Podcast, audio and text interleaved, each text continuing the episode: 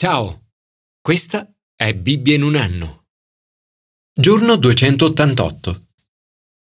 Martin Luther King ha detto, nelle diverse situazioni il codardo si chiede, è sicuro? L'opportunista è conveniente? Il vanitoso è popolare? La coscienza invece si chiede, è giusto? Il valore di una persona non si misura dal suo comportamento nei momenti di convenienza, ma in quelli di sfida, di grande crisi e di opposizione. Fare ciò che è giusto in situazioni difficili, come ad esempio sul posto di lavoro, è una sfida enorme. Nel suo libro God at Work, Dio al lavoro, Ken Costa scrive Ci sono scelte giuste e scelte sbagliate. Termini come inappropriato e controproducente sono sforzi per evitare il semplice fatto etico che ci sono azioni giuste e azioni sbagliate. Quando un leader cristiano si viene a trovare di fronte ad una situazione pastorale difficile, dovrebbe sempre ricordarsi che la prima domanda è qual è la cosa giusta da fare? E solo dopo passare alla seconda domanda, qual è il modo più pastorale per fare questa cosa? Naturalmente nessuno di noi riesce a fare sempre la cosa giusta. Tutti commettiamo errori. Ken Costa dice cresciamo in sapienza solo se impariamo dai nostri errori.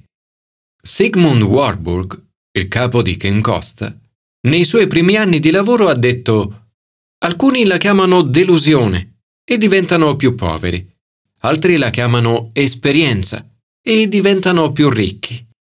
Nel brano di oggi del Nuovo Testamento ai Tessalonicesi, Paolo scrive Ma voi, fratelli, non stancatevi di fare il bene. Gesù non sceglieva la soluzione più facile o popolare, ma faceva sempre la cosa giusta. Questo è un principio importante e che ritroviamo in tutta la Bibbia. Commento ai sapienziali. Fare la cosa giusta è qualcosa di molto concreto.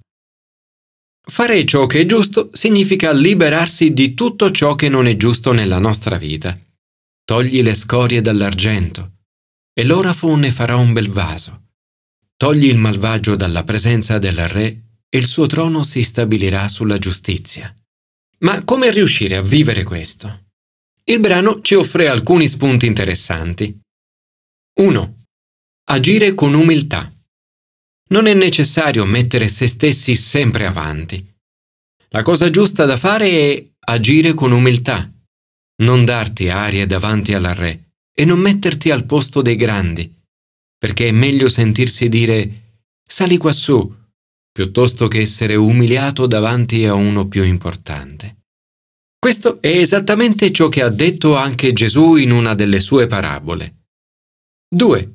Pensare sempre il meglio non saltare troppo velocemente alle conclusioni. Per ciò che hai appena visto o sentito, ci potrebbe essere una spiegazione perfettamente valida. L'autore di Proverbi dice non esibirlo troppo in fretta in un processo. 3. Non tradire mai una fiducia. Fai sempre la cosa giusta nei confronti del tuo prossimo. Non andare troppo in fretta in un processo. Se finisci in un processo, fai sempre la cosa giusta. La tua causa discutila con il tuo vicino, ma non rivelare il segreto altrui. In altre parole, non tradire le confidenze. Signore, aiutaci come comunità a liberarci dalle scorie che abbiamo nel cuore, ad agire con umiltà gli uni verso gli altri e a cercare di fare sempre la cosa giusta. Commento al Nuovo Testamento. Fare la cosa giusta aiuta a diffondere il Vangelo.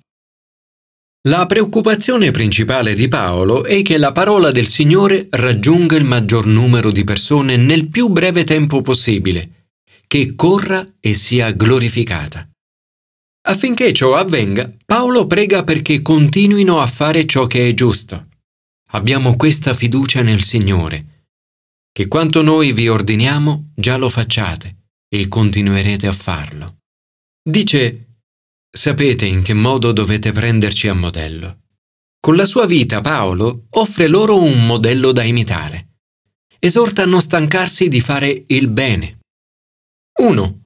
Pregare per i propri leader. I leader hanno bisogno delle nostre preghiere. Pregate per noi, perché veniamo liberati dagli uomini corrotti e malvagi. La fede infatti non è di tutti, ma il Signore è fedele. Egli vi confermerà e vi custodirà dal maligno. 2. Seguire la via dell'amore. Paolo prega, il Signore guidi i vostri cuori all'amore di Dio. 3. Non arrendersi mai. Dovremmo pregare che il Signore diriga i nostri cuori non solo nell'amore di Dio, ma anche alla pazienza di Cristo. Non basta fare la cosa giusta ogni tanto o quando se ne ha voglia. È necessario perseverare, resistere e continuare fino alla fine. 4. Non essere di peso. Non dovremmo fare nulla che possa screditare il Vangelo come pure non dovremmo stare con le mani in mano a guardare la vita che passa. Paolo offre un esempio di duro lavoro. Noi infatti non siamo rimasti oziosi in mezzo a voi, né abbiamo mangiato gratuitamente il pane di alcuno, ma abbiamo lavorato duramente per non essere di peso ad alcuno di voi. Non che non ne avessimo diritto, ma per darci a voi come modello da imitare. Dovremmo sempre incoraggiare le persone a noi vicine alla disciplina. Se qualcuno non si comporta nel modo giusto, non trattatelo come un nemico, ma ammonitelo come un fratello. Signore, ti prego di donarmi sapienza e perseveranza per fare sempre la cosa giusta. La pace e la grazia del Signore Gesù Cristo siano con tutti noi. Commento all'Antico Testamento. Lo Spirito ci aiuta a fare il bene. In una delle più grandi profezie dell'Antico Testamento, Geremia prevede la nuova alleanza. La nuova alleanza sarà diversa da quella antica. Questa sarà l'alleanza che concluderò con la casa di Israele dopo quei giorni, oracolo del Signore.